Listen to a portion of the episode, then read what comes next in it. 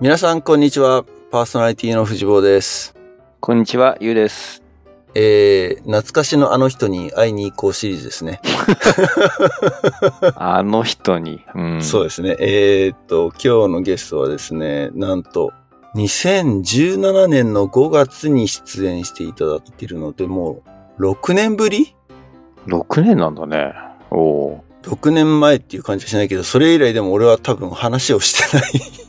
会ってないっていうか、あの、リアルでね、 in person でも会ってないし、オンラインでもちょっと会えてないんですけれども、えっ、と、久しぶりにお話を聞くのを楽しみにしています。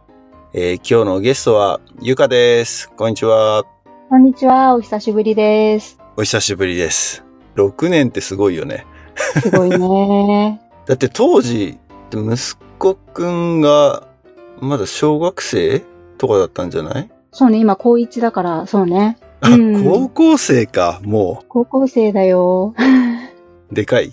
背は抜かれた？ももう抜かれてる抜かれてる。う。うちはまだ中学生だから。ゆうのところも高校生だもんね。だから同い年？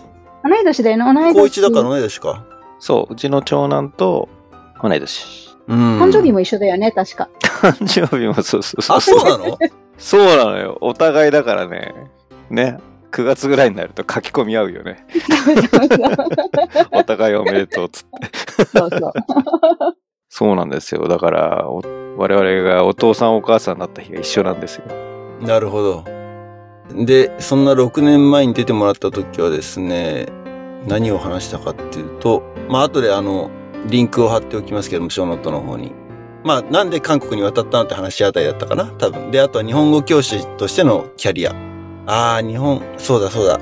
韓国のあの、統一試験の試験会場に白バイが送ってくれるみたいな話もなんか。バイクで送ってくれる。白バイが出るのと、あとは、あの、飛行機とか全部飛ぶの禁止になるんだよね。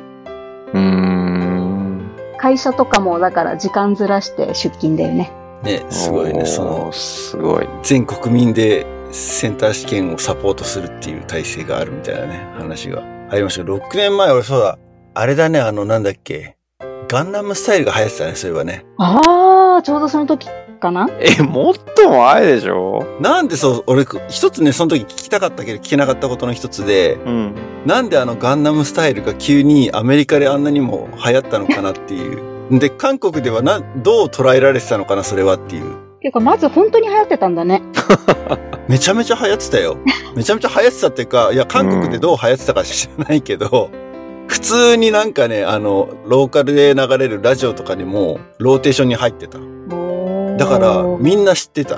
本当に流行ってたんだ。いや、だから韓国でもすごいなんかアメリカで流行ってるぞ、みたいな感じで、すごいなんていうの？自慢じゃないけど、うん。嬉しいみたいな感じで言ってたんだけどさ、だけどそういうのって、なんていうの？まあ日本もそうだけど、自分たちの独りよがりというかそういうのってあるじゃん、よく。実はそんなには流行ってないのに。え、それは何？流行ってるぞって言ってんのは国民が言ってるの？それともあの、サイっていうアーティストが言ってたの？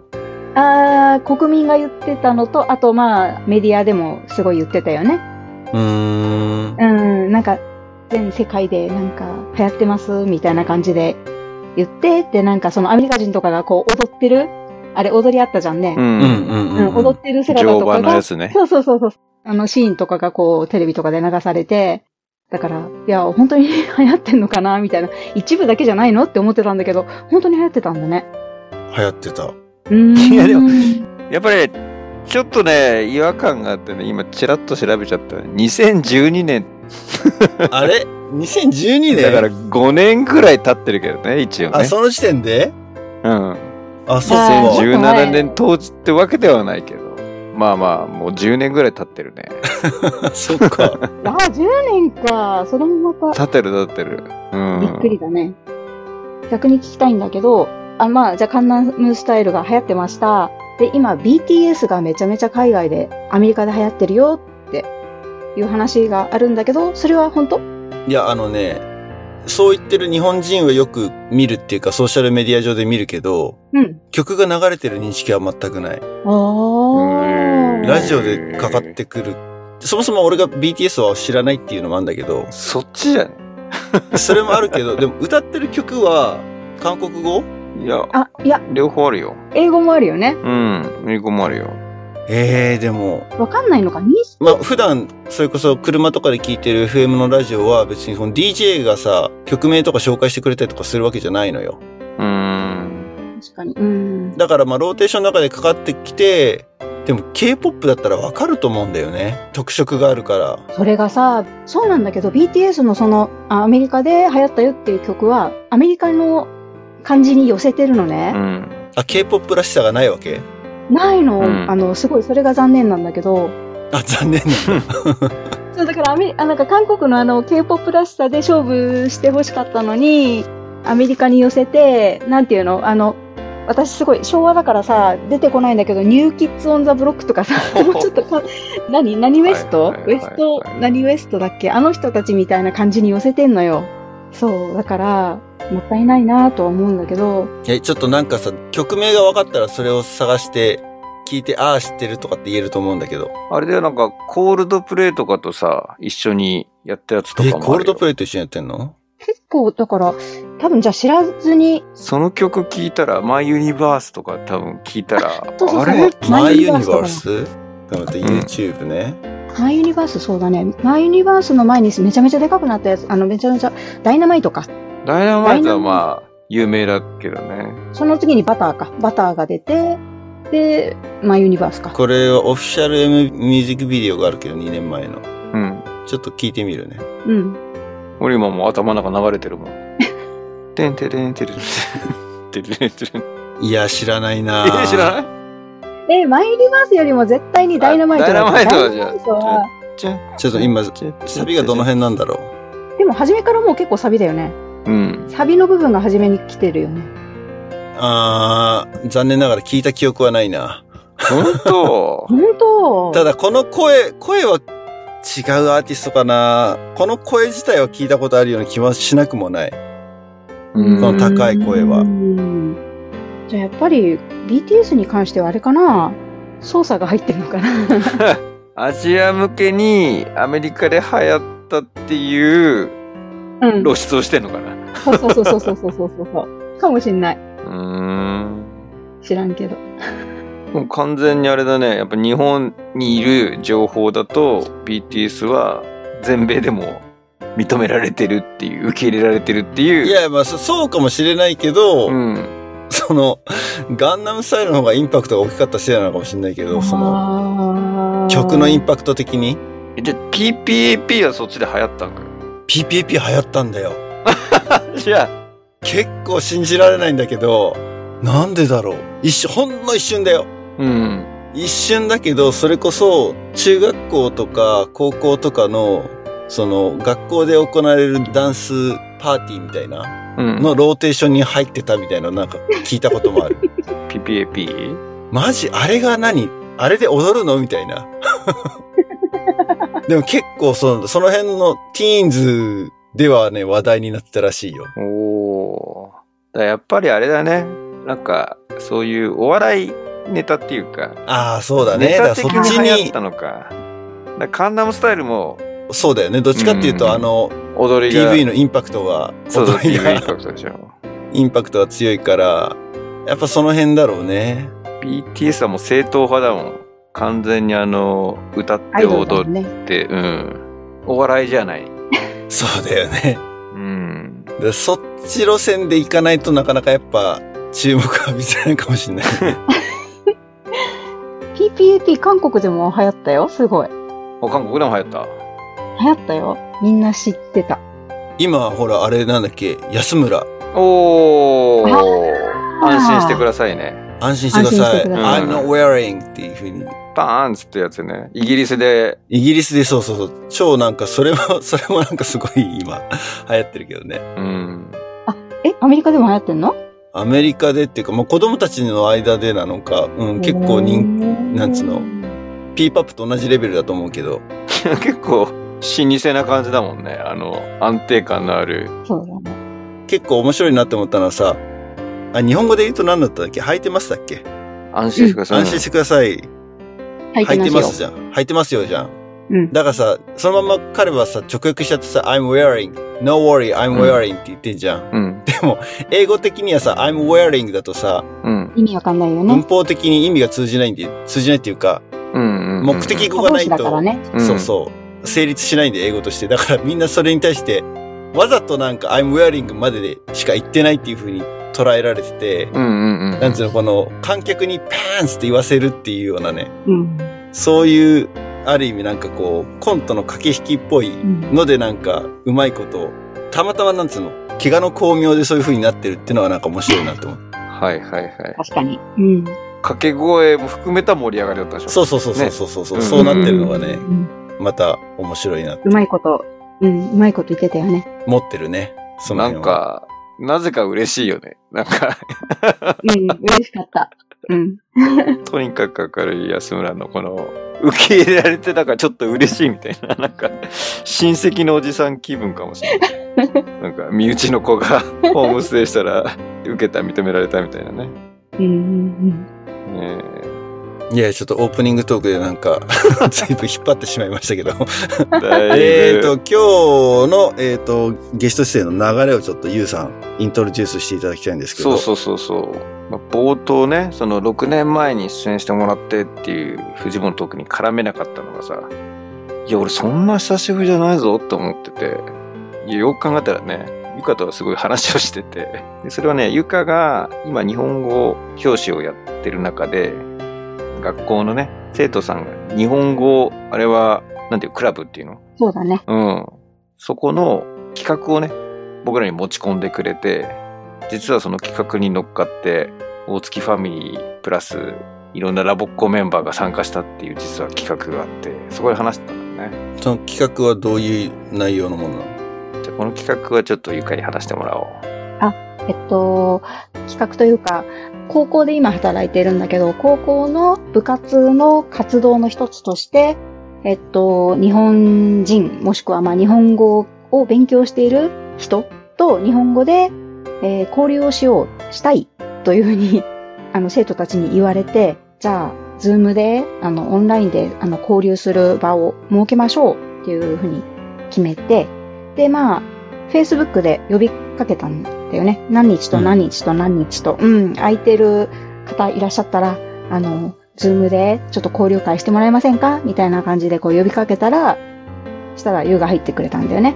できるよっていうふうに言ってくれて、だからこちらは、あの、部活の子たち、学校の部活の子たちで、そちらは、その、ラボっ子メンバー が集まってくれて、あとは、まあ、大月家が集まってくれて、で、まあ、あの、 Zoom を使って、こう、ただ本当に日本語でおしゃべりをするっていう、そういう企画だったんだけど、あの、交流会をさせていただきました。そう、だから交流会をやりたいっていう話が上がってから、そんなあれ日なかったよね。あの、いくつか広報日の一番早い日程に結局したんだけど、一週間ぐらいだっけあれ。一週間もなかったっけ？一週間もなかった。うん。あれ3月だっけ？3月だね。3月。学校、そちらは学校がまだ始まる前だったね。そう。あ、春休み中か。そうそうそうそう。で、24日だ。うん。まずその企画の内容をもらった時に、あ、面白そうだなと思っていて、で、早川っていうたに相談したのよ。うんそ。したら、まずあの、スプリングキャンプみんな行っちゃうから、ちょっとバタバタしてるからみたいな、そういうタイミングだったんだよね、確か。うんでじゃあちょっとパーティーのメンバーに聞いて、いやもうすでに予定が入っちゃってるとか、なかなか、ね、人数集まるかわかんないっていう状況から、諦めずに、その地区とか、なんかその知り合いのテューターとかにも声かけてくれて、なんだかんだ、あれだよね、5、6人だっけ？集まったよね。うん、そう。そう、ラボっ子たち5、6人。で、その中に、いや、もうせっかくだからと思って、まあ、ゆかから相談もらってるし、俺紹介だけして、ね、大月家誰も参加しないっていうのは 嫌だったので、もううちの長男の予定無理くり抑えて、あと、うちの長女、小学校、まあ、当時3年生か、の長女を抑えて、で、俺もちょっと一緒にオブザーバーじゃないけど参加しようと思って、大月家からはだから3人参加させてもらって、その交流会に、うん。僕自身も出ました。おー助かったんだよ、すごい。めちゃめちゃそう、めちゃめちゃ楽しかった。生徒は何人ぐらい？ラボっ子5、6人、プラスまあ大月に、プラス生徒が？こちらが約20人ぐらいいたと思う。おお、そんないるんだ。うん。うん。結構カオスだね、したら。20人で、25人ぐらいで Zoom チャットするって言ったら。それで、小グループ、なんて言うんだっけ？日本語で。小グループ。あ、 breakout breakout あ breakout room か。うん。そうそう。あれに、あの、入って、こっちはだから、あの、なんていうの？グループ分けして、ト。うんうんうんうん。そう、それで、あの、時間を決めて、じゃあ5分後に、なんか、変わって、また違う人と話をするみたいなので、どんどんどんどんこう、ローテーションでいろんな話、人と話をするっていう感じでやったんだよね。そうそうそう。4チームそれぞれローテーションだったので、基本的には多分全員交流することはできて、で、多すぎるから喋れないっていうよりは、そのグループごとの中で、それぞれ必ず誰かしら喋るみたいなタイミングがあったので、うんうんううん。ん、短期間の間には多くのメンバーと交流することができたね。うん。できたね。なんか、うちの生徒的にはいつもそういうのをするときって、その学校の、あの、姉妹校の人と、だから同じ年代の子たちとは前にやったことがある、何回か。姉妹校っていうのは日本の学校ってこと？そうそう、日本の姉妹校を、姉妹都市みたいな。そうそうそうそう、交流する、その姉妹校みたいなのがあって、うん。で、そことは、まあコロナが始まってからなんだけれども、そのズームで何回かオンラインで交流したことはあって、で、まあそういう感じでやってみようみたいな感じで、あ、そうだね。去年、私の友達が、広島で今学校の先生をやってて、で、その友達から去年の秋頃だったかな、にやってみないって言われて、そうそう。それで、その、ズーム交流をしたんだよね。したら、それがすごいなんかうちの生徒たち的にはすごい楽しかったらしくて、そうだ、きっかけはそれだ。それで、先生また来年も、それちょっとやってもらえませんか？みたいな、アレンジしてもらえませんか？みたいな話になって、そうそう。で、声かけたんだ。そうそうそうそうなるほど。。あ、じゃあ年一でなんか高齢化しつつあるって感じなの？させようかなとは思ってるけれども、年1よりももう何回でもうん。したい。させたい。なんかそれで、あの、だから今まではその高校生同士の交流が多かったんだけれども、この前その大月家が 一緒にやってくれたのと、あとラボっ子だったのでやっぱり大学生とかとも話す機会があって、で、そのちっちゃい子ほら、あの、娘ちゃん小学生だよね。うん。うん、そう、小学生から大学生までいろんな年代の、大学生までじゃないよね。あの、U も入れたら大人。大人ってね、いい表現だよね。おじさんだよね、一人ね。私も実はおじさんって言ってたんだけど、みんなに。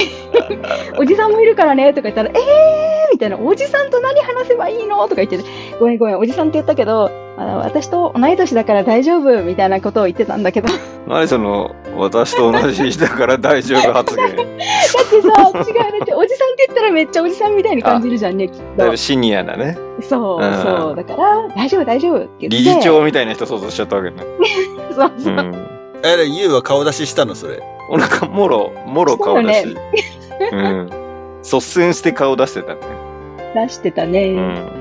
私と同じだから大丈夫っていうのはあんまり納得感がないかもしれないし。いや、そんなことはない、そんなことはない。まあ、だいぶ、そうね、白いからね、髪の毛がねそ。んなことない、そんなこうとない。ん。一人おじいちゃん混じってるぐらいで、面白くいじってもらおうかなと思って。でもなんか生徒たちになんか変なこと、変な話を聞いたんだけど、ちょっと待って待って、大丈夫これ。収録してるけど。大丈夫うんユウユウが変なこと言ったっていう、そういう話、なんか。うん、カットは多分しなくても大丈夫なぐらいのうん。変な話なんだけど、うん。先生、なんか大月さんが、うん。中村先生は日本語が上手ですかって聞いてきたんですけど。どういうこと？いや、ちょっと、ギャグとして、日本語どう上手っていう質問をして、まあでも日本語の先生だから上手かっていう。めちゃうんあれは伝わったのかな？あれは。ゃガチで。ガチであれか。ゆかはもしかしたら日本語下手なんじゃないか説が流れちゃった。怪しまれたよ。怪しまれて、先生、どういうことですか？みたいな。確かに日本語怪しいかもって言った。そういうね、ちょっと、不謹慎なギャグはね、たまに妻から怒られるんだよね。冗談なんだか、本当なんだかがわからない。なんていうの？いや、俺からしたらそんな冗談決まってんじゃんみたいなのが、人によったらそんなの、本当に捉えちゃったらどうするの？みたいな。ああ、そっか。みうん。面白かったけど。たいなそうなのよ。だからちょっと身内に受ける、もしかしたらギャグって自分で勝手に思って言ってんのに、そう。全然向こうが本当にそれ捉えちゃったら、ギャグになってない。まあ、往々にしてあるよね。あ、往々にしてある？往々にして、いやいや、俺はしないけど、そんな回収がしないんだけど、いつものだなって思うけど。あ、そうそうそう そう、いつものやつでやっちゃいましたけど。うん、迷惑でした。迷惑でした。楽でした。ちょっと公開クレーム入りました、本当に。いやー、もう、でもそれがあっての、ぱりね、先生との、生徒の絆が深まったと思うんだよね、その話をして。うん、楽しかったよ、すごい。うん。あれ、韓国の、その、学年の切れ目っていうのはどこにあるの？あ、日本と同じだよ。あ、4月スタートなんだ、じゃあ、あ、そういうことか。えっ、と、3月スタート。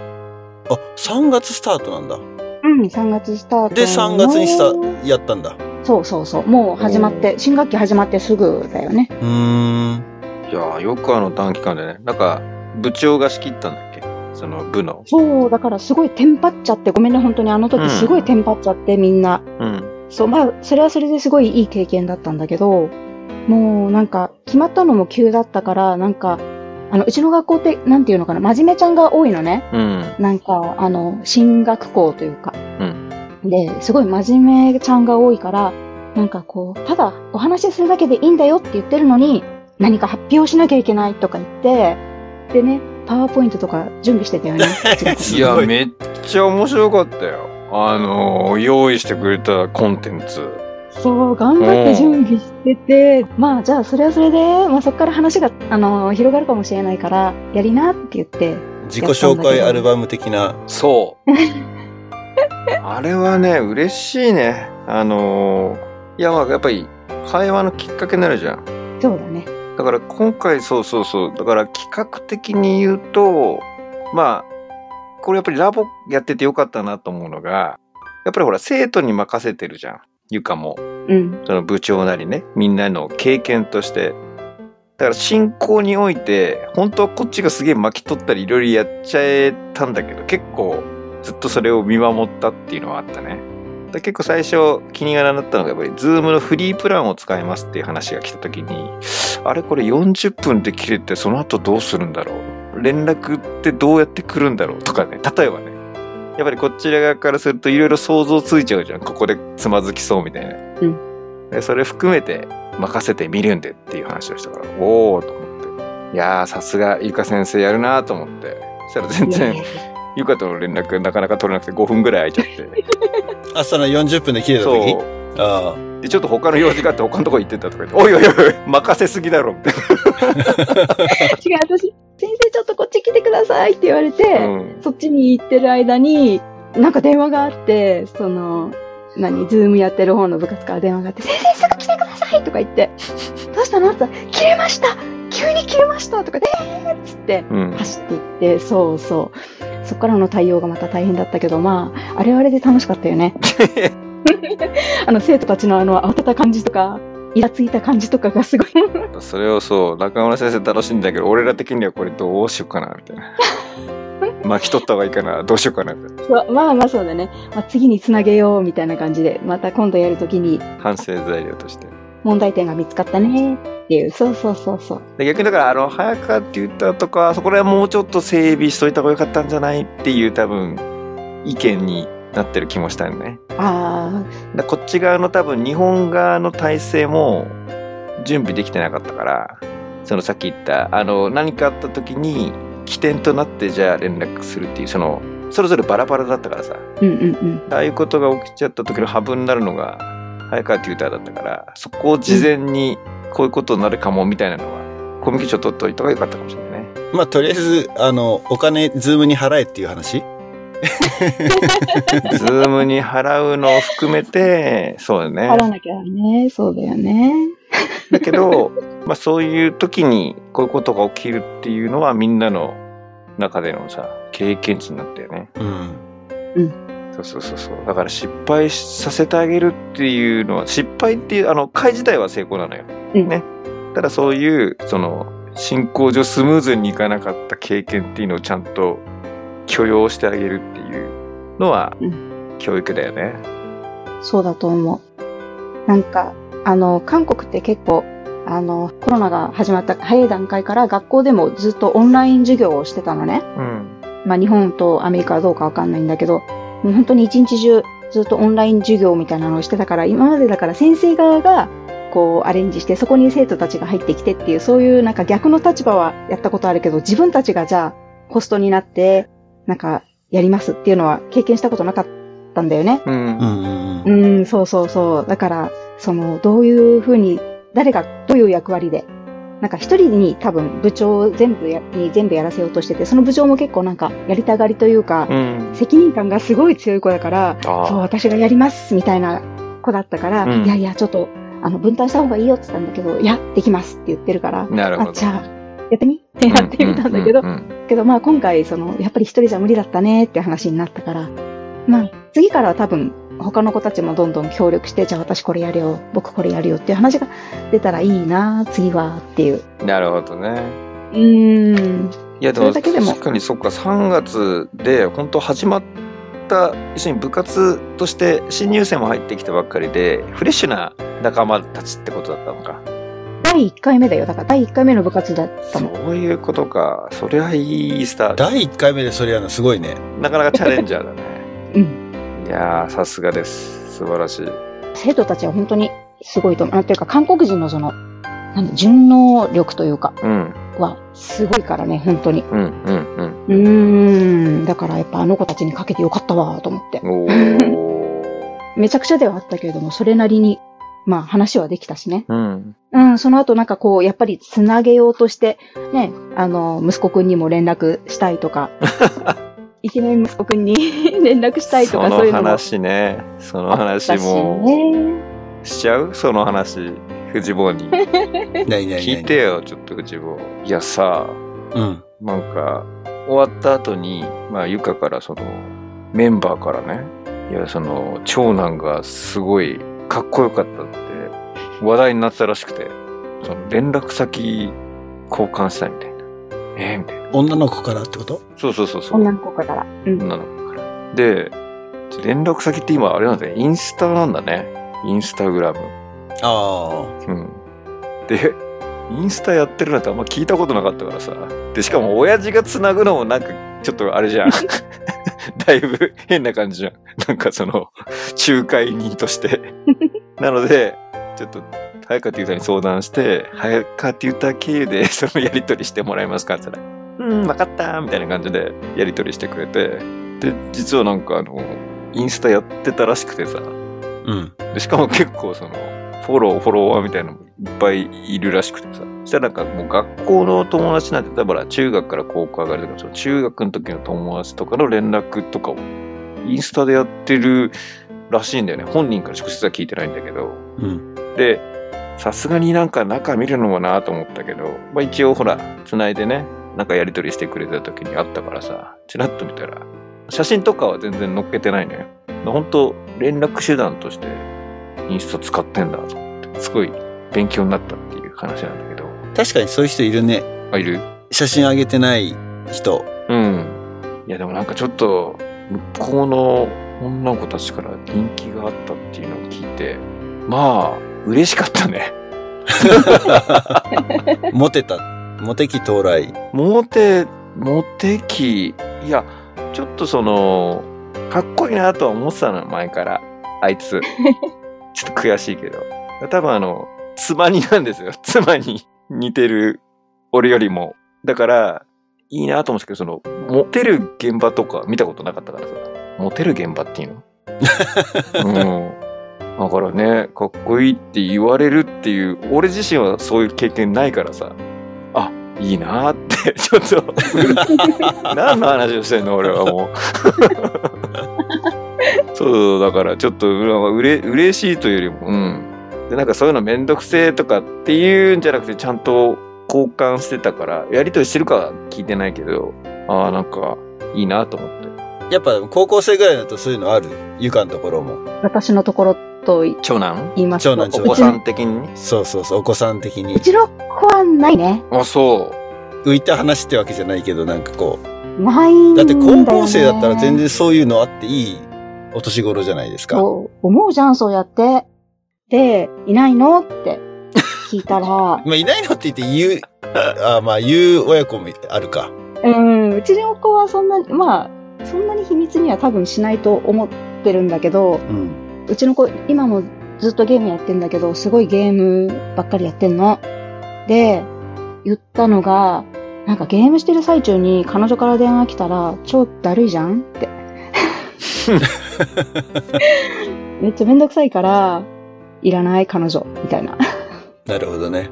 いや、でもさ、そこって結構分かれるじゃん。その、ちゃんと話すかもう照れくさいからそういう話にしてるのかもしれないじゃん。いや、だとしたらさ、よく多分出かけるじゃん。週末とか。ちょっとね、だいぶあの、プライベート明かしてるから、あの、あんまり明かしすぎるとさ、怒られる、将来。そうだね、そうだねう。ん。ここまでにしとこう。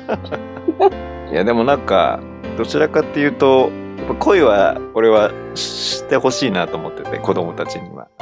してほしいよ好きね。な人とかできたり、お付き合いとかしてくれたら嬉しいから、もう家に連れてきてと思ってるけどね。でも絶対嫌だろうね。なんか、親父が絡みに来るのとか本当に嫌だろうね。なんか、絡みそう。いらっしゃいっつって。絶対やりそう。本人より張り切りそうで。本人より張り切ると思う。なんかどうもてなそうかっつって。でもね、すごい、そういう意味でもいい経験させてもらいたいなと思って、親子で参加できる。で、娘のこともね、すごい、あの、可愛がってくれてっていうかな、なんか、ちゃんと我に入れ、我に入れてっていうかね、コミュニケーションを取ってくれて、すっげえ楽しそうにしてたから、よか。なんかあの、うん。あれ、あの、受け入れしたいなって思った。なんか、ああいう、その、ズームでまずね、軽くコミュニケーション取って、仲をお互い知れると、え、じゃあなんか、う日本来るとき横浜寄ってよって思うし、うん。日本来たら絶対もてなすから、みたいな気持ちになって、あ、これそういえば受け入れすればいいんだと思って、そうそうそうそう、受け入れしたい気分だった。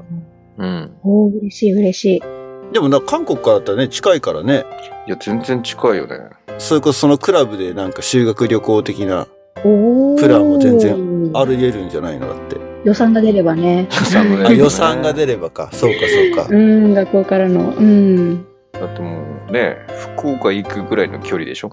距離的にはね。いや、まあ福岡はだいぶ近いと思うけど、横浜に比東べると。京から、そう、横浜から福岡行くぐあ、らいの。横浜から、そうかそうかそうかそう。感じで行けるもんね。距離的には。うん。飛行機でだって2時間半、2時間から2時間半ぐらいじゃんね。うん。うん。あ、でもそんなかかるんだ。あ、そんなかかるね。東京インチョン間がってこと？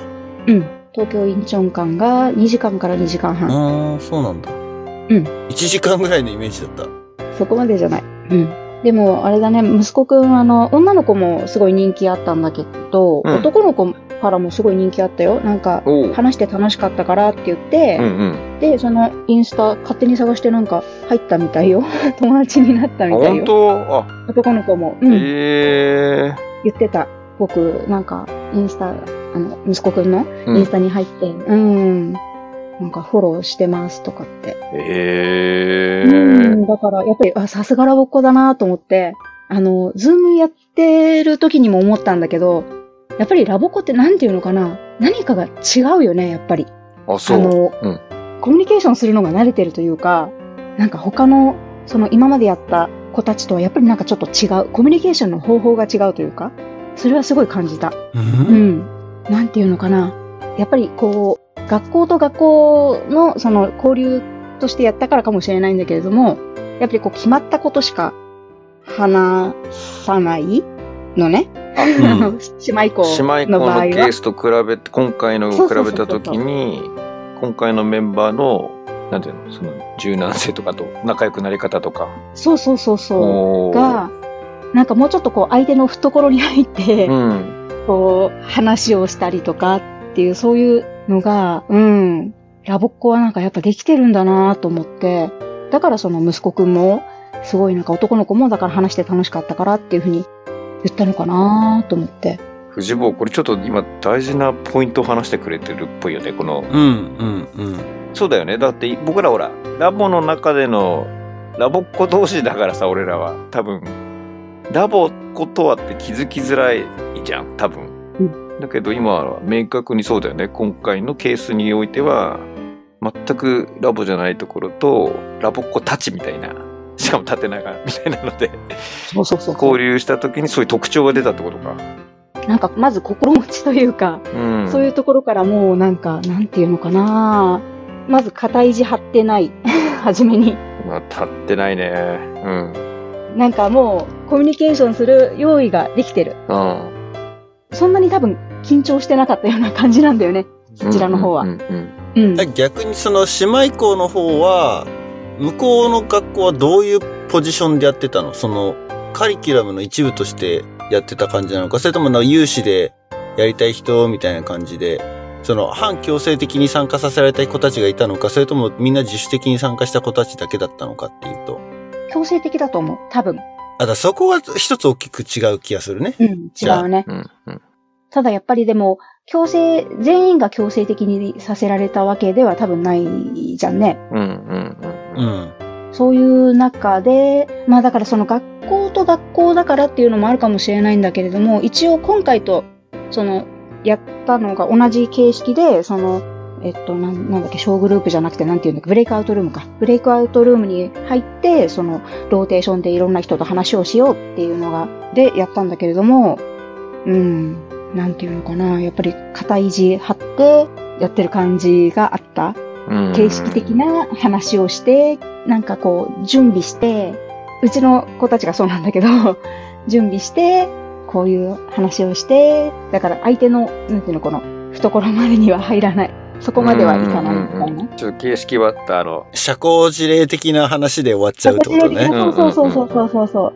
だけど、まあそこからもちろん仲良くなったりもするんだけれども、うん、でもなんかラボっ子の場合はもう初めからなんかこう、なんていうの？もう受け入れる、相手を受け入れる準備 OK みたいなうんうんうん。感じがもうあるんだよね。へーそうそうそう。で、見ててすっごい本当にそう思った。そっからこういろいろな相手の話もきちんとなんていうの？聞くし、聞くのももちろん他の人たちも聞くんだけれども、なんていうのかな聞くときのこの受け入れるこの皿みたいなのが大きいというのかな。なんか多分いろんな引き出しを持ってるのか、いきいろんなこう体験っていうか経験を持ってるからかもしれないよね。いろんな人と話をしたことがあるから、うんラボっ子は。まあでもあれでしょ、参加してるのは高校生以上がほとんどだったんでしょ？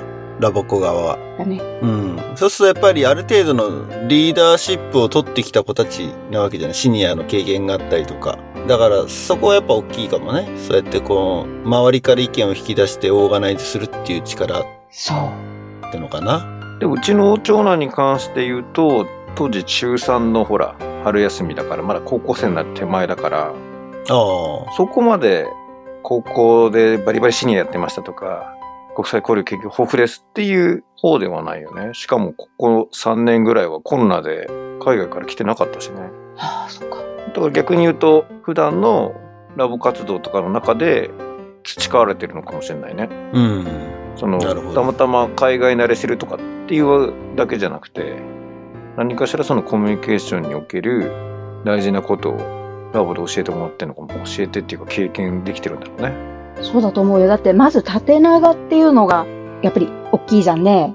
あの、普通、ラボに入ってなかったらさ、もう自分の学校の世界しかないわけじゃん。だから、その同じクラスメート、まあ先輩とか後輩とかもいるかもしれないけど、あとは先生みたいなうん。ところじゃん。もっと、本当に小さい小学生とか、もっと大きいお兄さんお姉さんの大学生とかと、こう、話をしたり、まあ交流、交流っていうかなんていうの、うん話をしたり、そういう場ってそっか。普通はあんまないよね。確かにそっかそっか。うんうんうん。そういうところから多分、あとは、やっぱりその、日本の学校って言ったら、その同じような能力を持った人たち、うん例えばだからまあ、あの、まあじゃあ障、何らかの障害を持ってる人と、こう関わったりとかっていうのもなかなかないだろうし、まあ、ボランティアに行ってたらそのボランティアっていう立場ではあるかもしれないけども、その同じ活動をしている仲間として、うん。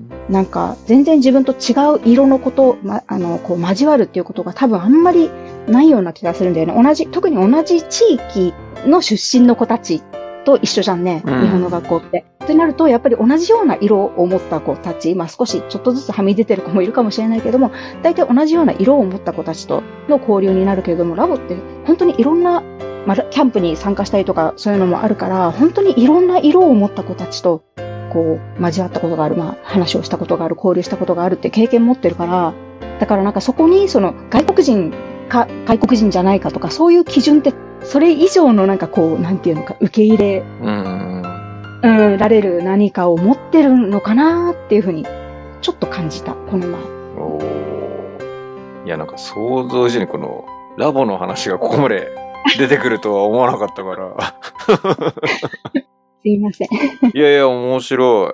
正直ほら、長男のそういう姿って直接見てない。なんていうの？家の中では結構クールであんま喋らないの。で、その、次男の方がすごいよく喋ってる。当然長女はよく喋るんだけど、結構長男はね、そんなに家ではあんまり喋る方じゃないから、ちょっとどちらかって言ったらそういうの苦手というか、あんまりやれてんのかなみたいなのは、普段を見てると思っちゃうけど、結構やってんだなと思うと、うんやっぱ親の知らないところでね、そういう経験積んでね、成長してんだなと思うと、いやいや、いいなと思って、やっぱ、うんラボのおかげかなって思うよね。うん、そう思うよ。女の子、だから人気があったのは女の子たちからだけではなく、男の子からもっていうのはやっぱりそういうことだよね。そっか、話があったっていう方もあるのね。単に顔だけじゃなくて。あ、顔もそうだよ。俺、いや、あれかなと思ったのよ。その、その後、妻とね、話した時に、あのやっぱ髪型ってあ受けるのかね、韓国には、みたいな。髪型のせいになったけど。そういうわけじゃないのね。あいやいや、それだけ。けではない。そういうわけじゃなくて、それだけではなかった。なるほど。なるほど。ええー、面白い。そこをちゃんと家族会議しとくわ。家族会議？うん。褒めといてください。だからもうほっといていいと思うんだよね。で勝手にさ、こっちがあだこうだじゃなくて、もうしっかりやってんだよね。自分たちの仲間としっかりそういう自分たちの世界観の中で。だから親はあんまり介入せずに見守ると。難しいけど。いやいやいやいやいや、ゆかのおかげでちょっとあれだね、なんか子育ての 話になって、いい経験になりました。あの、韓国交流 プラスアルファお月にとってはね、いろんな学びになりましたよ。このイベント自体はまたリピートしてやっていこうっていう、あれがあるの？ゆかの中では、プランがあるの？うん、一応、そうだね。えっと、前にその Zoom に、この人、この人、この日できる人っていうのは出したんだけど、もう一度出そうとは思ってて、うん。あ、それはまだ、何？過ぎてないってこと？じゃあ、この、エピソードが配信する時点で。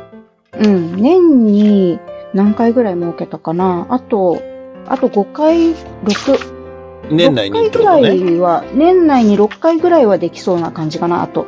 おお。じゃあこれは、アナザードーンでも、ちょっとで伝播というか宣伝をうん。しておー結構、ね、ラボテューターでリスナーの方とかも、あ、いらっしゃるから。多いのでうんラボっ子が、に集まれって言ったら結構、逆に収集つかないぐらい集まっちゃったら申し訳ないけど。いやいや、すごい嬉しい、嬉しい。な、何人集ま、いや、そんなに、あの、集まんないかもしれないけど。どっちだよ？集めて、集めて。どっちだよ？あんまり大きいこと今は言わない方がいいかなと思う。なるほど、なるほど。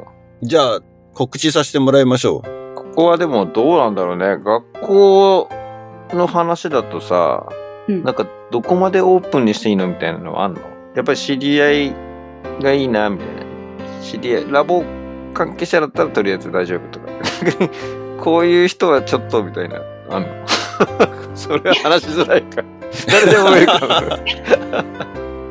あの、知り合い、私が知っている範囲だったら大丈夫じゃないかな。だからラボ関係だったらとりあえず正体がわかるから。うんうんうんうん。一応あるようんね、やっぱだからね。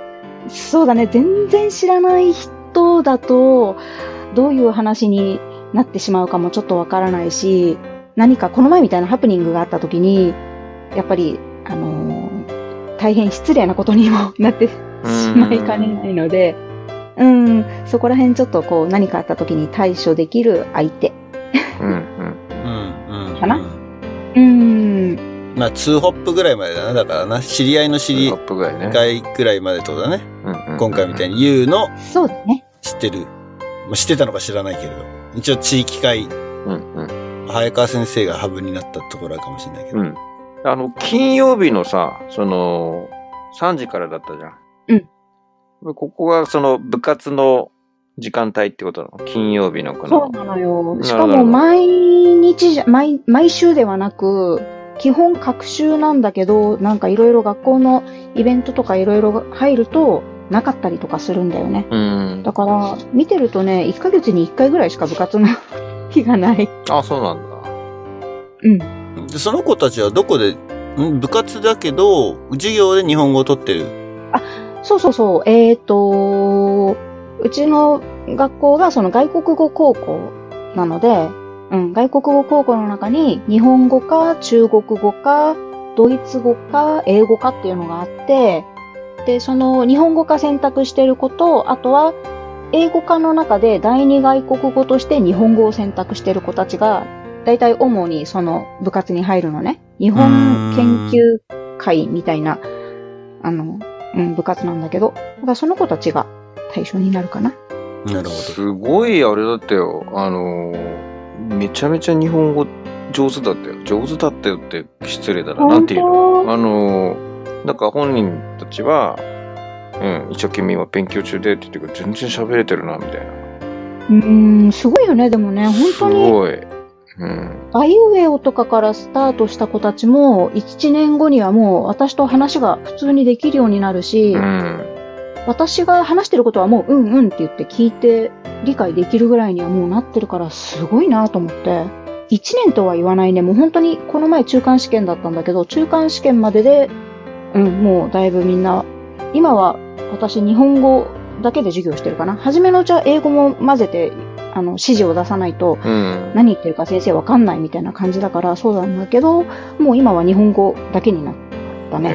うん。いや、そう、それに関しては、結構努力、努力がさっき真面目な子たちが多いみたいな話だけど、めちゃめちゃ努力してるよね。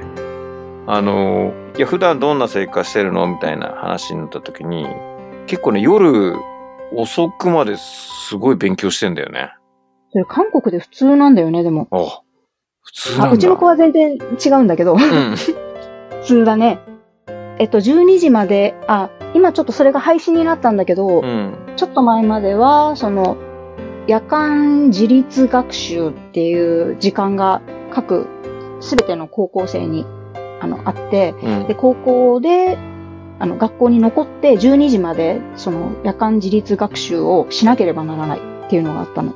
夜間自立学習。12時って夜の12時夜のでしょ？12時。夜の12時。うそう。だからその時間までずっとだから学校で自習して、まあ先生はだから監督として残ってなきゃいけないんだけど、ええそう、そういうのがあって、それが必須なんだ。必須必須。すごいね。そうで、今はそれが一応廃止にはなったんだけど、でもまあ学校によってやりたい学校はやってもいい。で、うちは寮制だから、全寮制だから、まあ、12時までやるよね。普通に。私2時ぐらい、寝てるの2時ぐらいみたいな話になって。そうそう、その後12時から2時まで寮の中の自習室が空いていて、で、2時まではそこを開放してくれるから、だいたいまあみんな2時頃までは勉強してるよね。いやうーん、すごい。ー。で、朝、まあでも寮だからあれか。起きる時間はそこまで早くないの？あ、そうそうそうそう、すぐにも学校にぴょんって行けるから、うん。それでも7時から7時半頃には起きてるって言ってたかな、みんな。いやー、それを聞いたときにね、昔のなんか受験勉強を根詰めてやってる状態をずっと続けてるのかみたいな。普通に。3年間ね。ねいや、受験勉強でも2時までやらんだろ。え。ごめん、ちょっと思ったけど、俺も ほとんどやんないね。そこまでは。寝るね。う。うんん。12時、行って12時だよね。手順高校生だったら。う。うんん。そう韓国では3時間以上寝たら、大学入試失敗するっていう言葉があるぐらい。マジっすか？いすごいね体に悪い。な。体に悪い。だからみんなすごい、あの、コーヒーとかガンガン飲みながら、なんて言うんだっけ、あの、レッドブルみたいなの飲みながら。危ない危な本当に大丈夫かなと思うぐらい。もう、リゲイン世代みたいな感じだよね。その、本当にそうだね。24時間戦えますか的な、強いな。あの、そこら辺のメンタルとか多分ね、鍛えられてる環境としたら。でもみんながそうなわけじゃないの。もうみんなそうなの。その、国的に？国的にでもそうかな。で、例えば、あ、日本にもあるかな。えっと、英語塾、あ、なんて言うんだっけ、そういうの。英会話塾みたいなところ？うん。が、朝の6時半頃からもう空いてて、で、普通にサラリーマンが、あの、仕事に行く前に、すんごいいっぱい来たりとか、夜も10、10時からスタートの授業が最後だったかな。10だからその時から仕事終わっスタート。ほう。そう。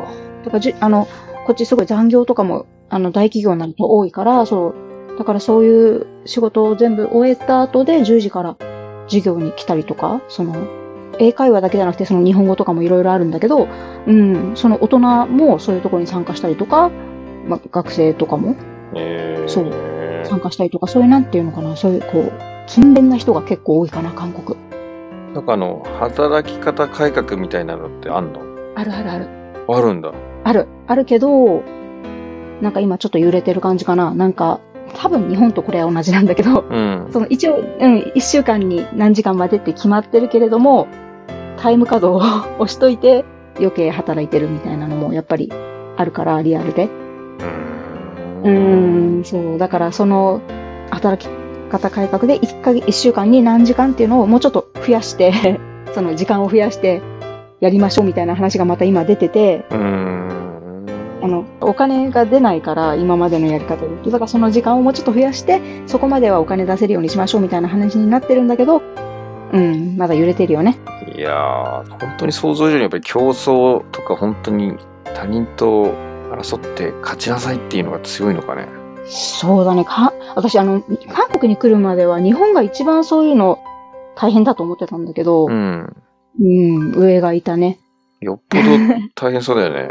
全然日本ぬるく感じる。ぬるく感じるよね。日本に住んでた子が今何人かうちの学校にいるんだけど、なんで韓国に帰ってきちゃったんだ俺は、みたいな風にみんな言ってる。そういう子たちは うーん。でもなんか昔日本がそうだったイメージなんだよね。世代が違う。か、俺らのそうね。うんでもそこまでじゃない、今の韓国レベルじゃない気がするけどね、そうは言っても。そうだね。ただ受験生とかだと、それぐらい日本でも、なんていうの、私立のいい学校行きたいみたいな子たちはやってるっぽいよね。確かに。だから、二極化してる気がする。うーん。うん。やっぱ都心とかね、ちょっとその、エリアによって教育に熱心なエリアだと、逆に学校とかでそれが当たり前だから、もう学校だったらすぐ塾行って、さっきの夜 10, 10時までやってみたいなのをひたすらやってる、ある一定の人たちはいると思うよ。だから、韓国もその二極化してきてて、その昔は、その夜間自立学習が強制的に全ての高校で、その、そのシステムがあったから、みんなその時間まで勉強してっていうのがあったんだけど、今はもうしなくてもいいよってなったから、そうすると、やっぱりその二極化だよね。頭がいい。やらない子たちも出てきてってことだね。そうそうそうそうそうそうそう。だからうちの学校はそんなに、なんかなんかお勉強にはそんなに興味がない子たちの学校だから、やりませんってなったらもう本当にそれはそれで二極化だよね。うん。まあなんか二極化が悪いみたいな言い方になってるけど、それでいいんじゃんって俺は逆に思っちゃうけどね。その選択としてどっちかを選べるっていうね。うん。なるほどね。うんその先の受け入れがちゃんとできてるならいいよね。その先の進路が、ああ、勝ち組、負け組みたいになっちゃうとってことね。そうそうそうどう進んでも自分がこの幸せな、あの、選択肢がいろいろ準備されてますよっていうんだったらいいよね。いやー、ここら辺は本当に、ちょっとその、システムの違いによってどうなるかみたいなのはすごい興味があるよね。うん。うん。